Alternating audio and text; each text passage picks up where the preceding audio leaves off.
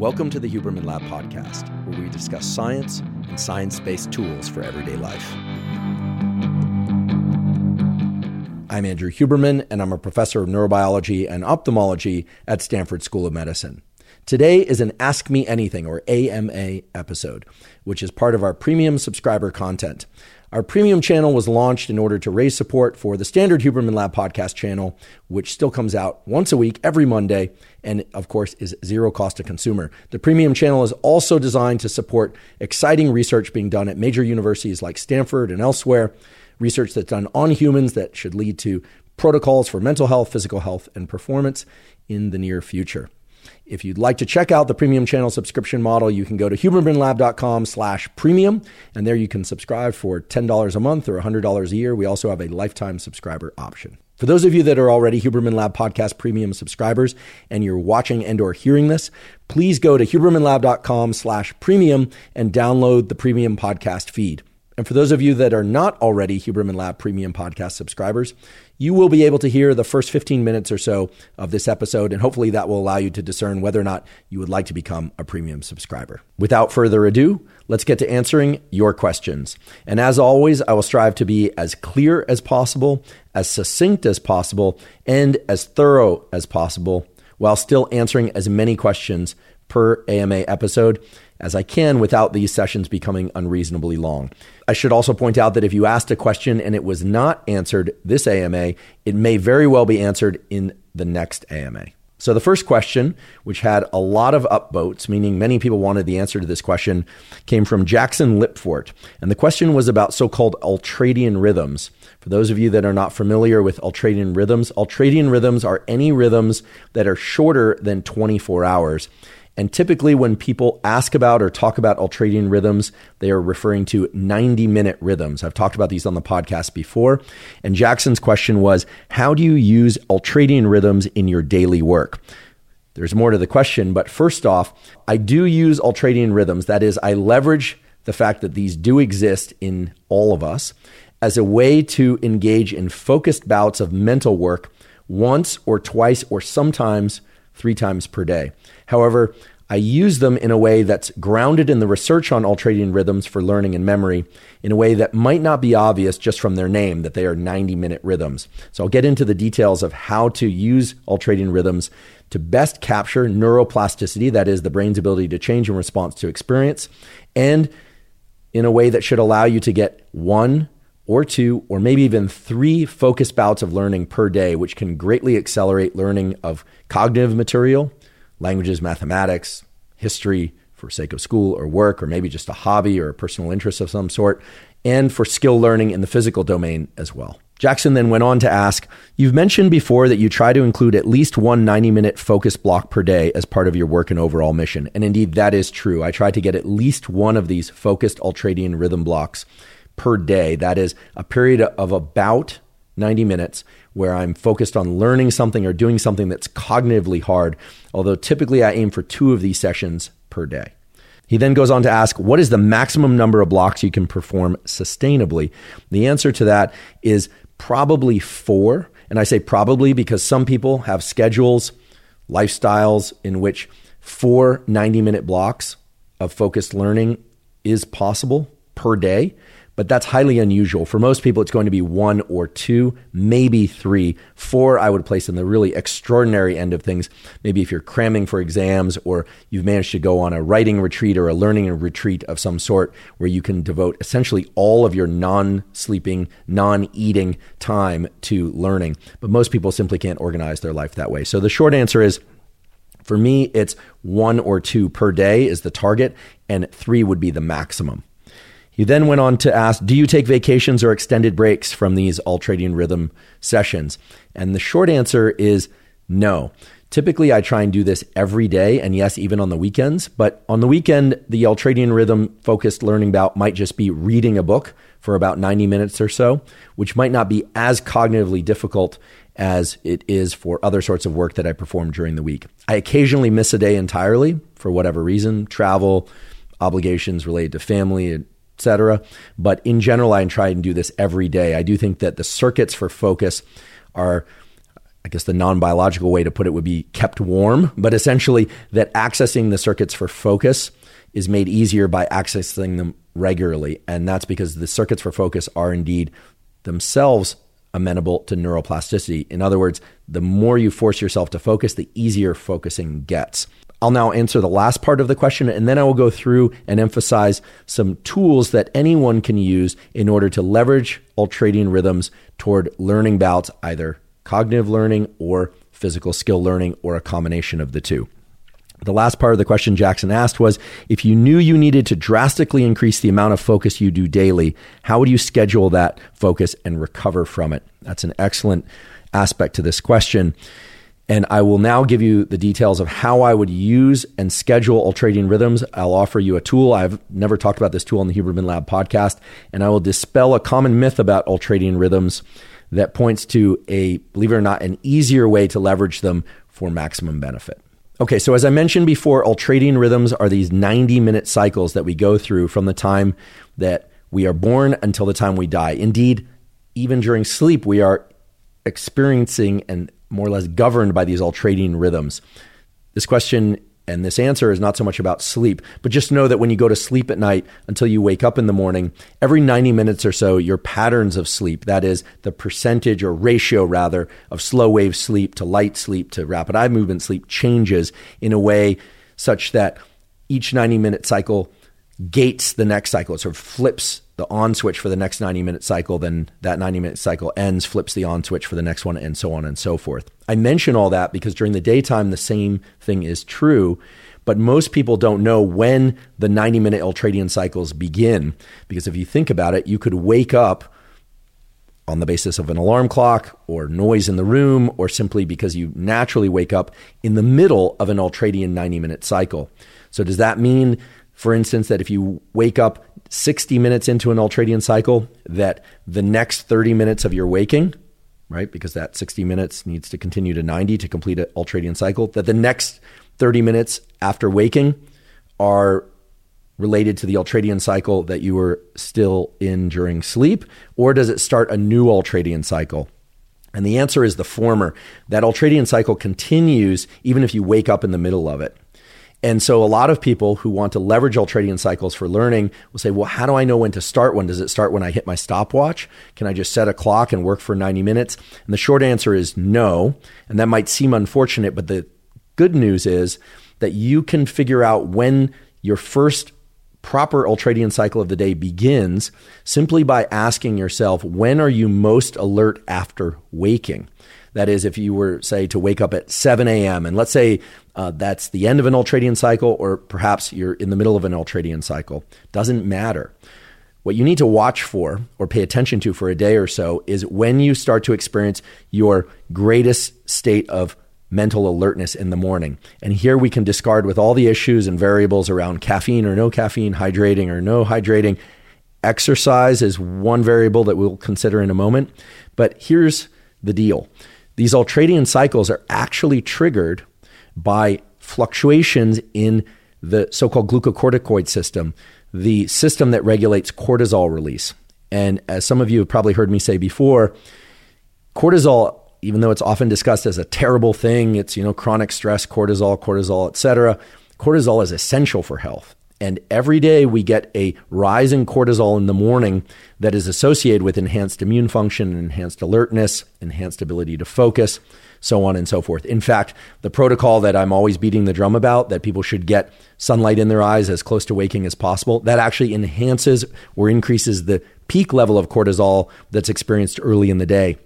And that sets in motion a number of these ultradian cycles. So for instance, if you wake up at seven a.m. and you find that for the first hour after waking, you tend to be a little bit groggy, or you happen to be groggy on a given day, but then you notice that your attention and alertness starts to peak somewhere around nine thirty a.m. or ten a.m., you can be pretty sure that that first ultradian cycle for learning is going to be optimal to start at about nine thirty or ten a.m. How can I say about if it's indeed a ninety minute cycle?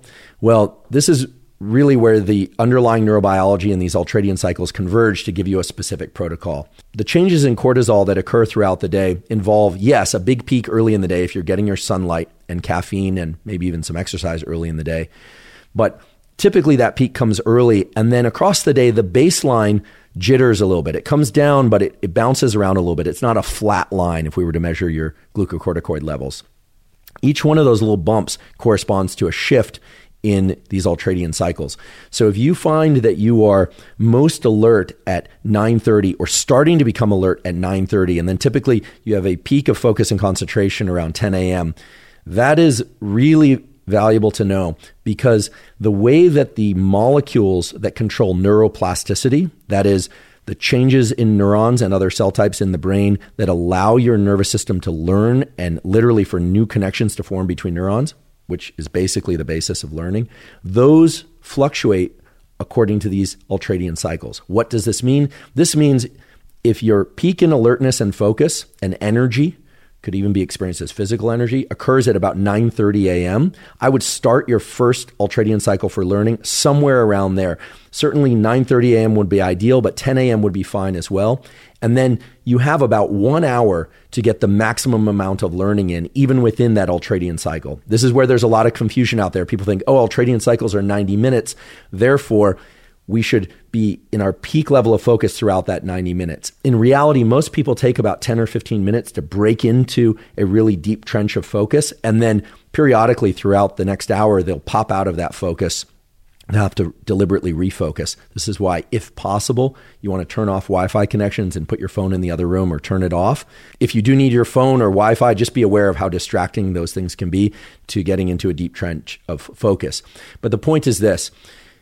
These ninety-minute cycles occur periodically throughout the day, but there is going to be one period early in the day, and here I'm referring to this period as starting at about nine thirty or ten a.m., and then likely another one in the mid to late afternoon that are going to be ideal for focused learning. And that focused learning bout should ideally have you set your clock, a stopwatch or something, to measure ninety minutes, but do assume that there's going to be some jitter at the front end where you're not going to be able to focus as deeply as you would like. Then you'll get about an hour of deep focus, and then you really start to transition out of these ultradian cycles. How do you know when the afternoon ultradian cycle occurs? Well, just as in the morning, it occurs because there's a brief but significant increase in the glucocorticoid system in the mid to late afternoon. I wish I could tell you it's going to be two p.m. or it's going to be, um, you know, it's going to be three p.m. That's really going to depend on the individual, when you ingest caffeine, some of the other demands of your day. But you can learn to recognize when these two periods for optimized learning will occur. And here are the key principles. Watch for a day or two, meaning pay attention to when you have your peak levels of physical and mental energy in the morning. That is between waking and noon. And then again, between noon and about six or seven p.m., although I'm sure that there are some late shifted folks that will experience their peak in focus somewhere around six or seven p.m., especially if they're waking up around ten or eleven a.m., as I know some people out there are.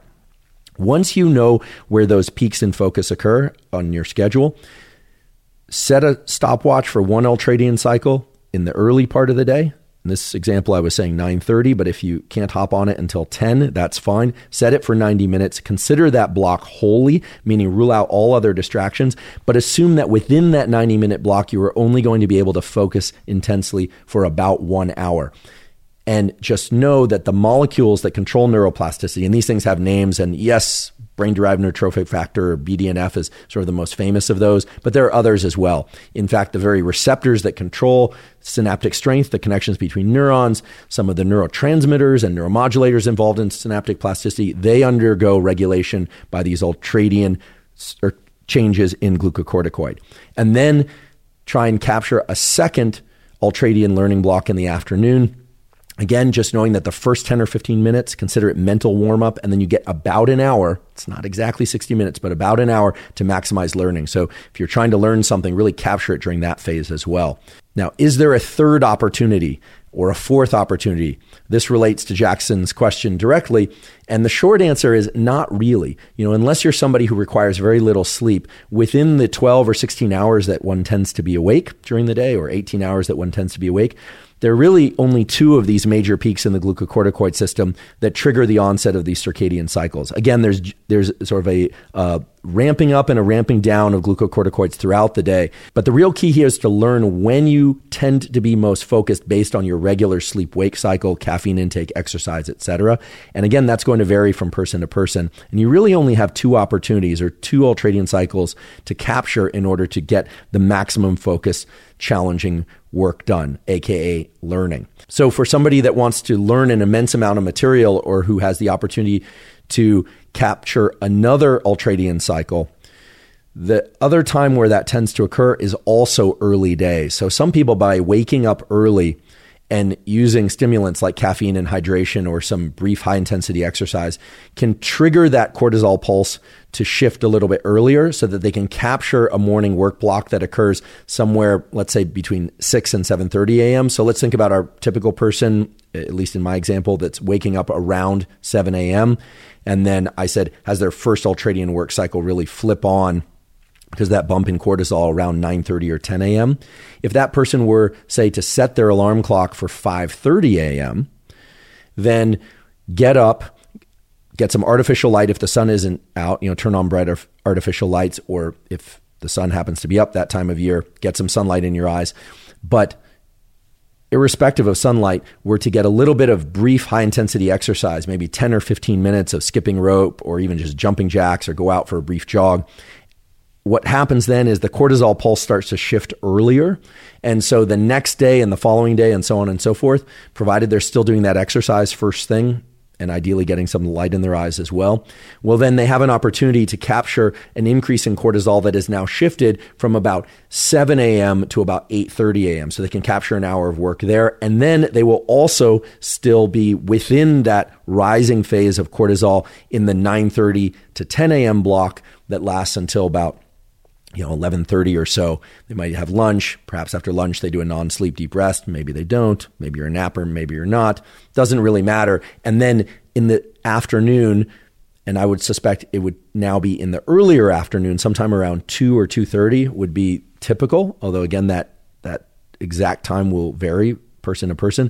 Then they would want to schedule another ninety minute work block. So that's how you can capture three. Now you can start to see also why capturing four ultradian work blocks would be exceedingly rare. It's just not typical that people are awake for that much of the day. You have to sleep at some point. And I should mention that if you're going to force yourself to wake up earlier on a consistent basis, you probably should be trying to get to sleep a little bit earlier as well, because it's not just the quality, but the duration of quality sleep that really matters for learning. And I should also remind everybody that the actual rewiring of neurons does not occur during any focused work block. It actually occurs during deep sleep the following night and the following night and during non-sleep deep rest. This is why non-sleep deep rest can accelerate learning, because it's in states of rest that the actual connections between neurons strengthen or weaken, or new neurons are added in a way that allows for what we call learning. Okay, so one or two ultradian work blocks per day is typical, three would be really exceptional, and four would be extraordinary.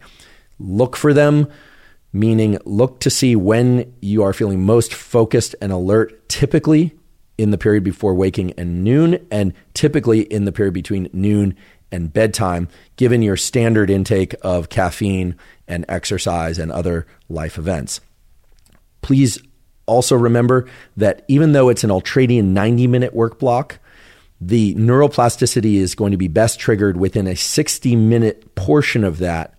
And there's no way to know exactly when that sixty minutes begins and ends until you actually begin the work block. So this is really designed to be empirical. You need to actually go do this. What you'll notice again is that it's hard to focus at first, then you'll drop into a state of focus. You may get distracted. That's perfectly normal. You refocus, get back into triggering learning. That's really what you're doing. You're triggering learning, and then there'll be some taper, and then you'll be out of the ultradian work block. Now, it's also key to understand that myself and other people should not expect that they're only working during these ninety minute work blocks. It's just that a lot of the sorts of demands of our day, including, you know, cooking and shopping for groceries and email and text messaging and social media, a lot of those things don't require intense focus of the sort that I believe Jackson is asking about maximizing and that I'm referring to when I talk about these ultradian work blocks. And then as a final point, I've been talking about these ultradian work blocks and focus, et cetera, in a context that brings to mind ideas about cognitive work. So learning a language, learning math, uh, writing or creating, doing something related to music, et cetera. But these ninety minute Ultradian work blocks also directly relate to physical skill learning as well, and to physical exercise as well. So if you are somebody who's really interested in improving your fitness, and your fitness requires a lot of focused attention. So for instance, when I go out for a long run on Sundays, which is part of my fitness routine, I'm deliberately not thinking about much. I'm just trying to cruise along. I might focus a little bit on my pace and stride, maybe an audiobook I'm listening to or a podcast, but typically I'm just kind of cruising along. It's it's low cognitive demand work. These Ultradian work blocks can really be maximized for pure cognitive work, so kind of book type work, et cetera, music, et cetera, or they can also be leveraged toward skill learning. So if you're trying to learn how to dance or how to perform a particular athletic move, or you're trying to get better at some skill that requires a lot of focus and alignment of muscular movement and cognitive demands, et cetera, well, then these are also going to be ideal for triggering neuroplasticity to get better in the motor skill-based domain, as it's called, et cetera. If you'd like to learn more about Ultradian shifts in neuroplasticity and Ultradian work bouts, I will certainly do more on this in the Standard Huberman Lab podcast. But the keywords to look up if you want to explore this further online, it's not something that a lot of people know about. It's called iterative metaplasticity. It's a vast literature and one that I'd be happy to teach you in a standard podcast episode. But in the interest of getting to more questions from you all, uh, hopefully the answer I've given you now has been complete enough, yet clear enough, and yet succinct enough that you can start to leverage these really powerful aspects of iterative metaplasticity and Ultradian rhythms for learning. And I'd just like to point out that these opportunities for focused learning that occur in these ninety minute Ultradian cycles are really terrific opportunities. They are offered to you at least twice every day, and you can really learn to detect when they occur and when they're likely to occur. You can certainly learn at other times in the twenty-four hour cycle, but for anyone who's tried to stay up late at night cramming for an exam, or for somebody who's tried to learn during the sleepiest time of their afternoon, we can be very familiar with the fact that there are times of day in which we are best at learning. And as I've just described, there are ways to capture those moments, and they are valuable moments. So even though it's just about three hours per day, or really only two hours per day because of the sixty, ninety minute thing that I talked about a few minutes ago, learn to know when these occur and really treat them as valuable, maybe even holy, in the sense that they are really the times that are offered up to you each day by your own biology in ways that will allow you to get better pretty much at anything. Thank you for joining for the beginning of this Ask Me Anything episode. To hear the full episode, and to hear future episodes of these Ask Me Anything sessions, plus to receive transcripts of them and transcripts of the Huberman Lab Podcast Standard Channel and premium tools not released anywhere else, please go to hubermanlab.com slash premium. Just to remind you why we launched the Huberman Lab Podcast Premium Channel, it's really twofold. First of all, it's to raise support for the Standard Huberman Lab Podcast Channel, which of course will still be continued to be released every Monday in full length. We are not going to change the format or anything about the Standard Huberman Lab Podcast. And to fund research, in particular research done on human beings, so not animal models, but on human beings, which I think we all agree is the species that we are most interested in. And we are going to specifically fund research that is aimed toward developing further protocols for mental health, physical health, and performance. And those protocols will be distributed through all channels, not just the premium channel, but through all channels, Huberman Lab Podcast and other media channels. So the idea here is to give you information to your burning questions in depth and allow you the opportunity to support the kind of research that provides those kinds of answers in the first place. Now, an especially exciting feature of the premium channel is that the Tiny Foundation has generously offered to do a dollar for dollar match on all funds raised for research through the premium channel. So this is a terrific way that they're going to amplify whatever funds come in through the premium channel to further support research for science and science-related tools for mental health, physical health, and performance. If you'd like to sign up for the Huberman Lab Premium Channel, again, there's a cost of ten dollars per month, or you can pay one hundred dollars up front for the entire year.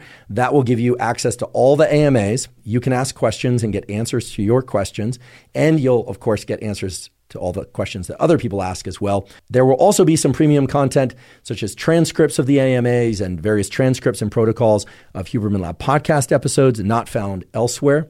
And again, you'll be supporting research for mental health, physical health, and performance. You can sign up for the premium channel by going to huberman lab dot com slash premium. Again, that's huberman lab dot com slash premium. And as always, thank you for your interest in science.